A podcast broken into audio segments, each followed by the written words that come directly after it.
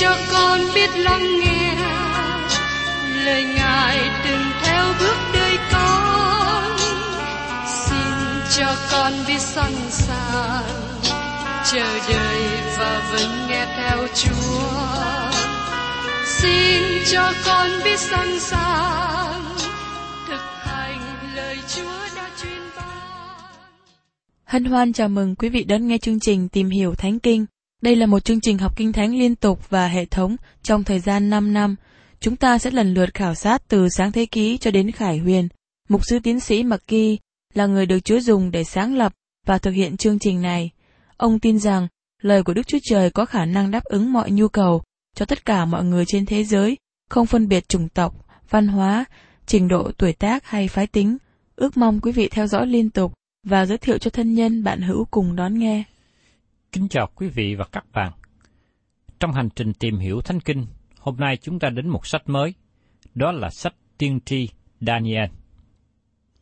Thưa các bạn, sách Daniel là một sách rất hào hứng trong Kinh Thánh và đặc biệt là trong các sách tiên tri, bởi vì các lời tiên tri chiếm một phần lớn trong Kinh Thánh. Tôi muốn nói vài lời về điều này trước khi chúng ta tìm hiểu về sách Daniel. Một phần tư các sách trong Kinh Thánh là lời tiên tri. Đề tài của các lời tiên tri nói về tận thế. Một phần năm của nội dung Kinh Thánh được nói tiên tri trong thời điểm nó được viết, và phần lớn đã được ứng nghiệm. Vì thế, các lời tiên tri trong Kinh Thánh có thể chia ra làm hai loại, được ứng nghiệm và chưa được ứng nghiệm. Chúng ta tìm thấy nhiều lời tiên tri được ứng nghiệm trong sách Daniel. Có một số đề tài lớn trong lời tiên tri. Các đề tài này giống như phi cơ đáp xuống phi trường quốc tế đến từ khắp các nơi trên thế giới. Và các bạn có thể vào sách khải quyền và thấy tất cả những đề tài này đi đến kết quả sau cùng.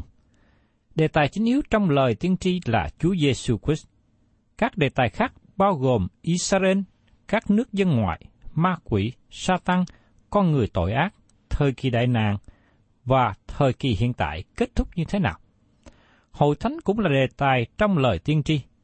Do vậy, hội thánh không hề được đề cập trong cựu ước, và hội thánh không được đề cập trong sách Daniel.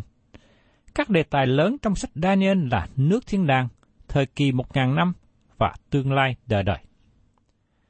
Tôi không tin rằng có nhiều người thấu hiểu trọn vẹn Kinh Thánh, hay có một sinh viên nào hiểu rõ Kinh Thánh mà thiếu hiểu biết về thời kỳ tận thế, hay lời tiên tri.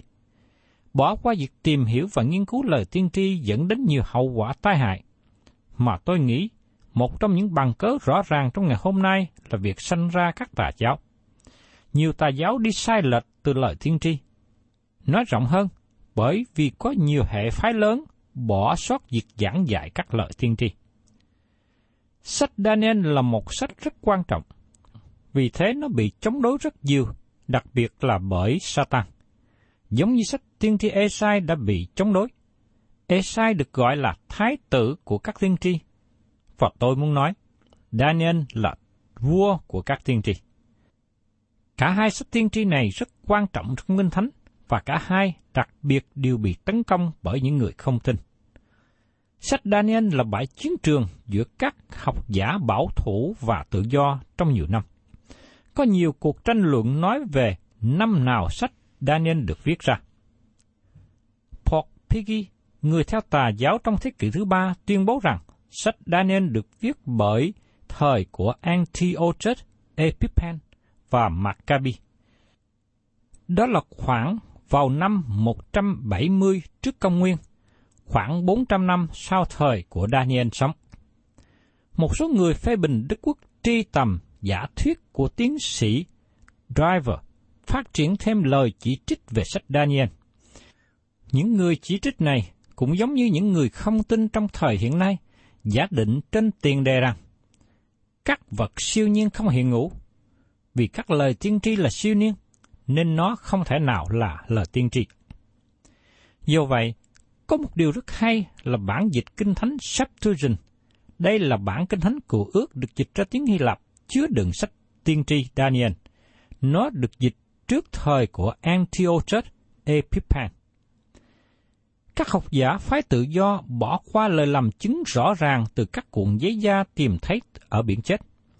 Trong các cuộc giấy da này, xác chứng rằng chỉ có một tác giả của sách tiên tri Esai.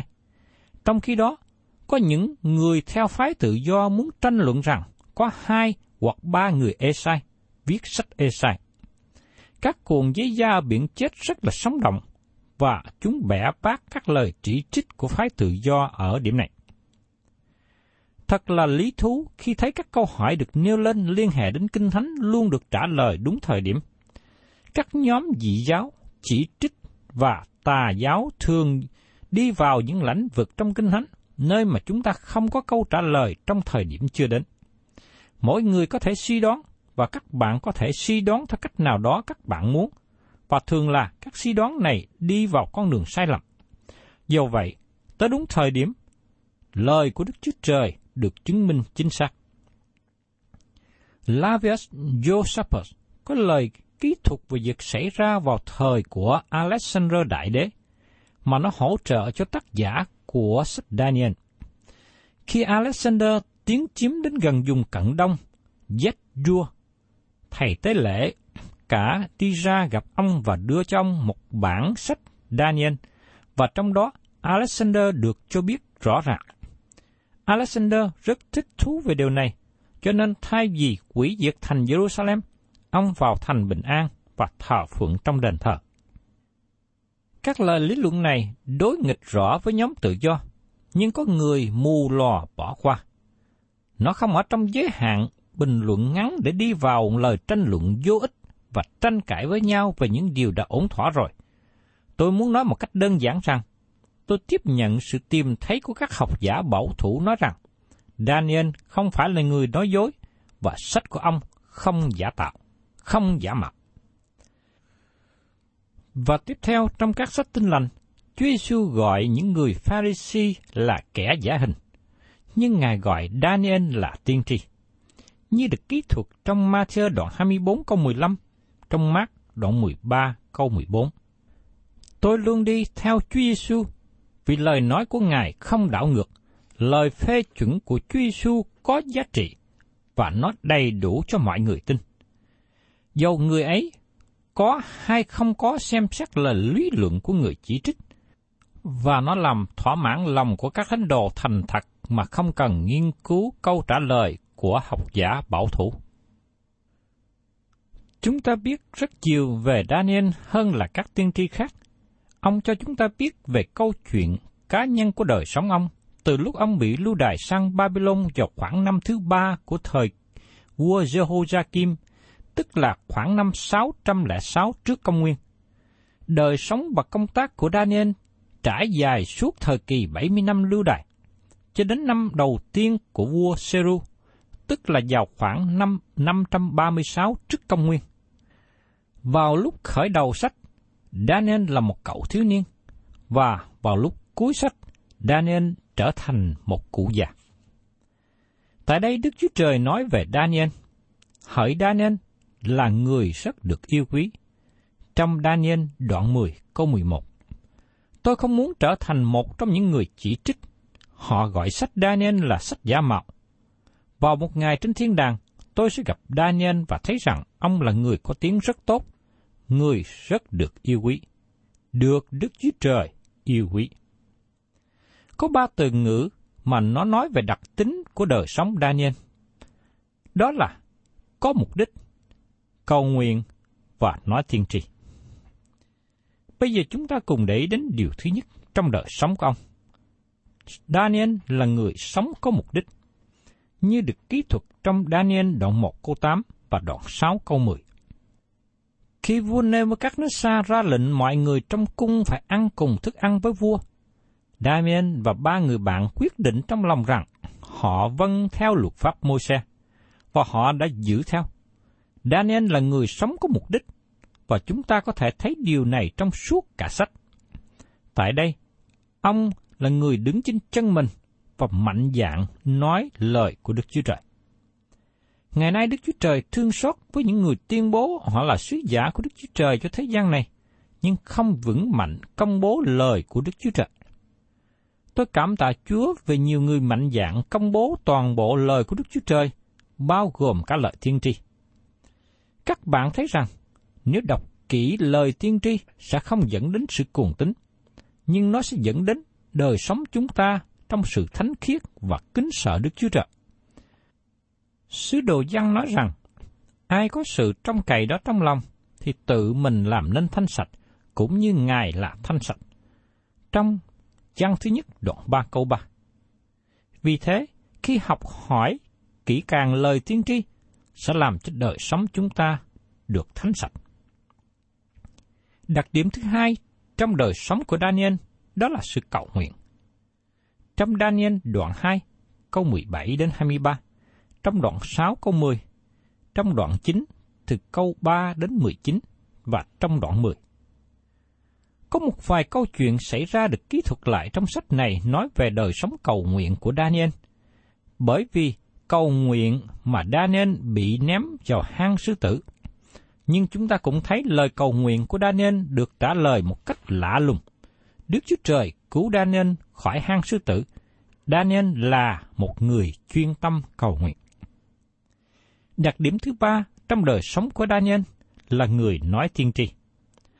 Sách Daniel tự nó được chia ra làm hai phần. Phân nửa đầu nói về lịch sử và phân nửa sau là lợi tiên tri. Daniel cho chúng ta một cái sườn của lời tiên tri mà tất cả các lời tiên tri khác được đặt lên. Pho tượng trong chim bao của Nebuchadnezzar được ký thuật trong đoạn 2. Và bốn con thú là bộ xương lưng, bộ xương sống của lời tiên tri. Và 70 tuần lễ trong đa nên đoạn chính là các xương sườn mà nó gắn vào đúng chỗ. Thưa các bạn, câu căn bản của sách Daniel là đoạn 2 câu 44. Trong đời các vua này, Chúa trên trời sẽ dựng nên một nước không bao giờ bị quỷ diệt, quyền nước ấy không bao giờ để cho một dân tộc khác, song nó sẽ đánh tan và quỷ diệt hết các nước kia mà mình thì đứng đời đời. Tiến sĩ Campbell Morgan đặt đài tựa cho sách tiên tri Daniel là quyền tể trị của Đức Chúa Trời trong thế giới. Đây là sách nói đến quyền tối thượng của Đức Chúa Trời trong cả vũ trụ này. Các lời tiên tri ở đây sẽ xen lẫn với lịch sử để cho thấy rằng Đức Chúa Trời cai trị trên hình tượng, lời phạm tường, sự ngoan cố và sự không dung thứ của dân ngoại. Đặc biệt hơn, trong Daniel đoạn 12 câu 4 nói đến thời kỳ của dân ngoại. Cũng giống như lời này được lặp lại ở trong Luca đoạn 21 câu 24 và nói đến việc cuối thời kỳ. Chúng ta cũng xem ở trong Daniel đoạn 8 câu 17, đoạn 11 câu 35 và câu 40. Cho quốc gia Israel trong thời kỳ đại nạn. Sự khủng hoảng này đem đến kết quả trong việc đấng Christ thiết lập dương quốc một ngàn năm. Mời các bạn cùng xem trong Daniel đoạn 12 câu 4. Còn như ngươi, hỡi Daniel, ngươi hãy đóng lại những lời này, và hãy đóng ấn sách này cho đến thời kỳ cuối cùng.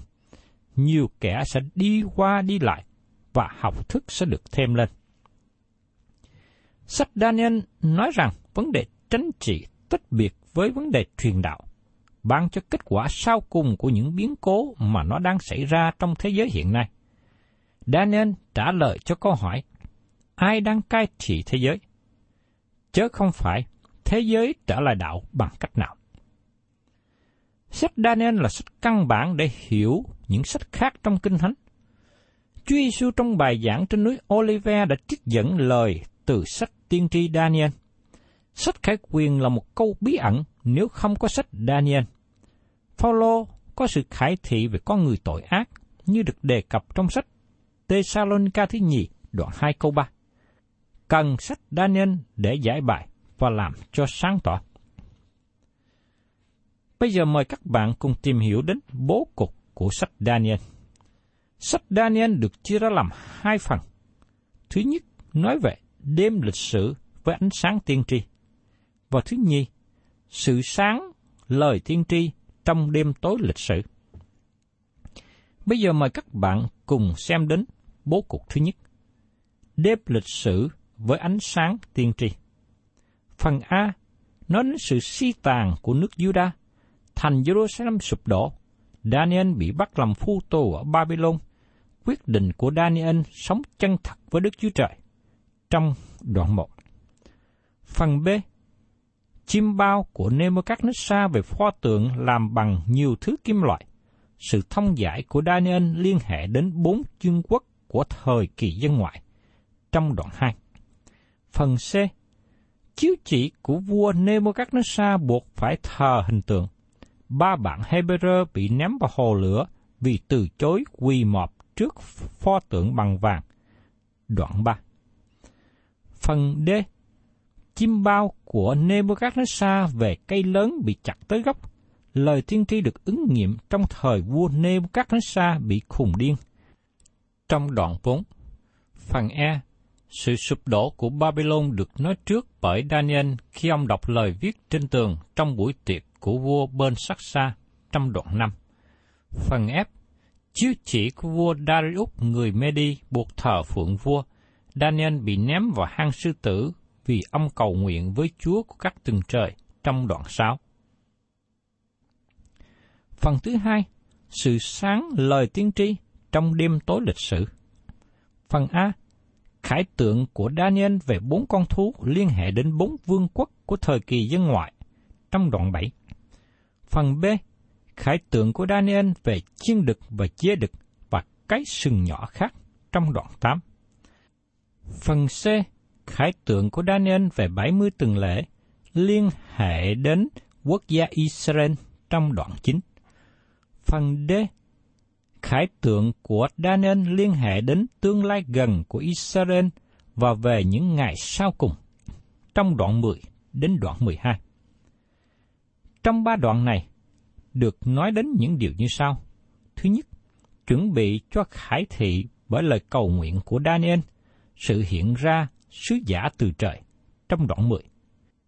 Thứ hai, lời tiên tri liên hệ về Ba Tư và Hy Lạp, lịch sử cái sừng nhỏ thời tận thế, cái sừng nhỏ trong đoạn 11. Và thứ ba, diễn ảnh của Israel trong ngày sau cùng, thời kỳ đại nạn, sự phục sinh, phần thưởng, lời sau cùng về thời kỳ sau cùng trong đoạn 12. Thưa các bạn, bây giờ mời các bạn cùng tìm hiểu đến phần thứ nhất trong Daniel đoạn 1. Sự si tàn của Judah và sự sụp đổ của Jerusalem. Mời quý vị cùng xem trong Daniel đoạn 1, câu 1. Năm thứ ba, về đời Jehoiakim vua Judah thì Nebuchadnezzar vua Babylon đến thành Jerusalem và vây lấy. Vua Jehoiakim được đặt lên ngôi vua của Juda bởi Pharaoh Neco để nối ngôi của anh là Jeocha. Đây là hai người con làm điều ác của vua Josiah, một vị vua tin kính Chúa và đã dẫn nước Juda đến cuộc phục hưng sau cùng. Điều này được ký thuật trong sách Các vua thứ nhì, đoạn 23, câu 31 đến 37. Joachim tên thật là Eliakim. Trong thời gian cai trị của vua, Nebuchadnezzar kéo quân đến Jerusalem và bao vây chống nghịch lần thứ nhất.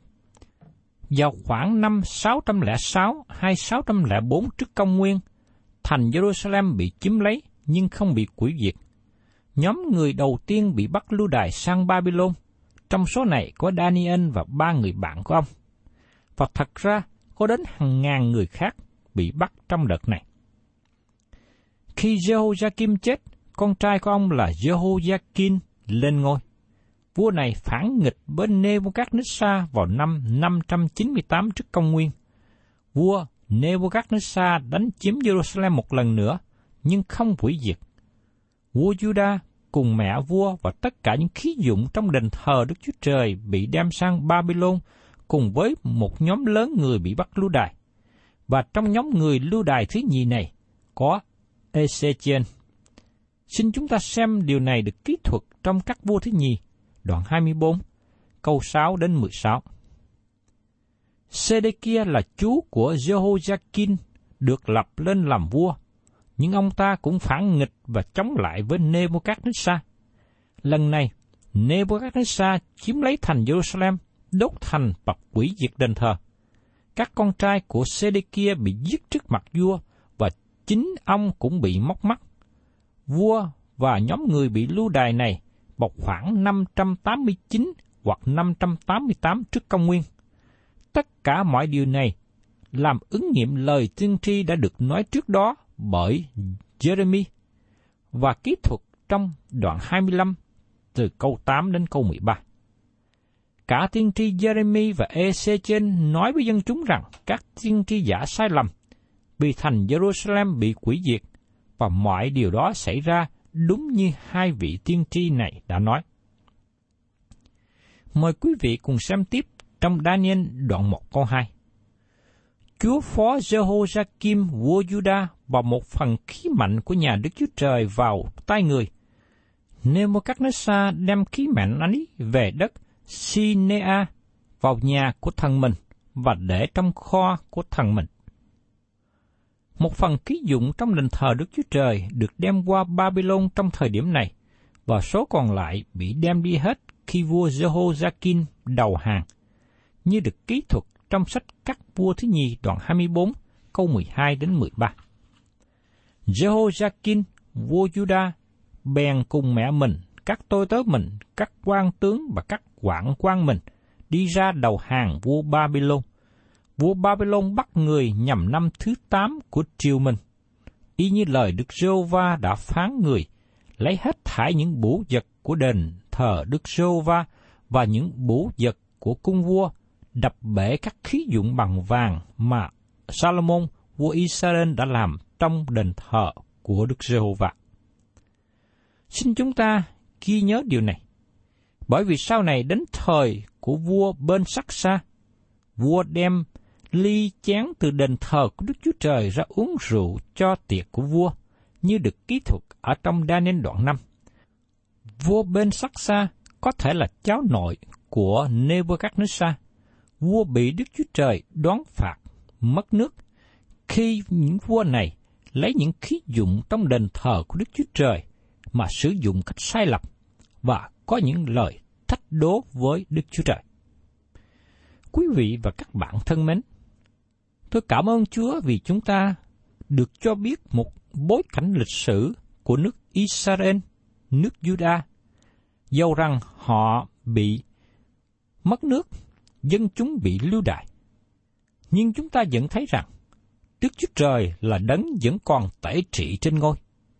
Ngài cho phép những sự việc này xảy ra, và Ngài tiếp tục hành động để bảo vệ dân sự của Ngài, để cho người Babylon và khắp cả thế giới trong thời bấy giờ biết rằng Đức Chúa Trời vẫn là đấng hàng sống. Và chúng ta sẽ tìm hiểu thêm tất cả những diễn biến tốt đẹp lạ lùng này trong sách tiên tri Daniel. Thân chào tạm biệt quý vị và xin hẹn tái ngộ cùng quý vị trong chương trình tìm hiểu Thánh Kinh kỳ sau. Chúng ta sẽ tiếp tục phần kế tiếp trong Daniel đoạn 1.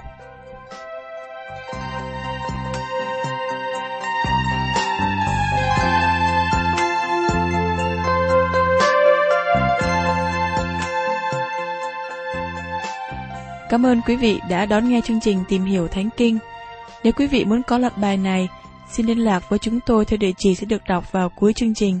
Kính chào quý thính giả.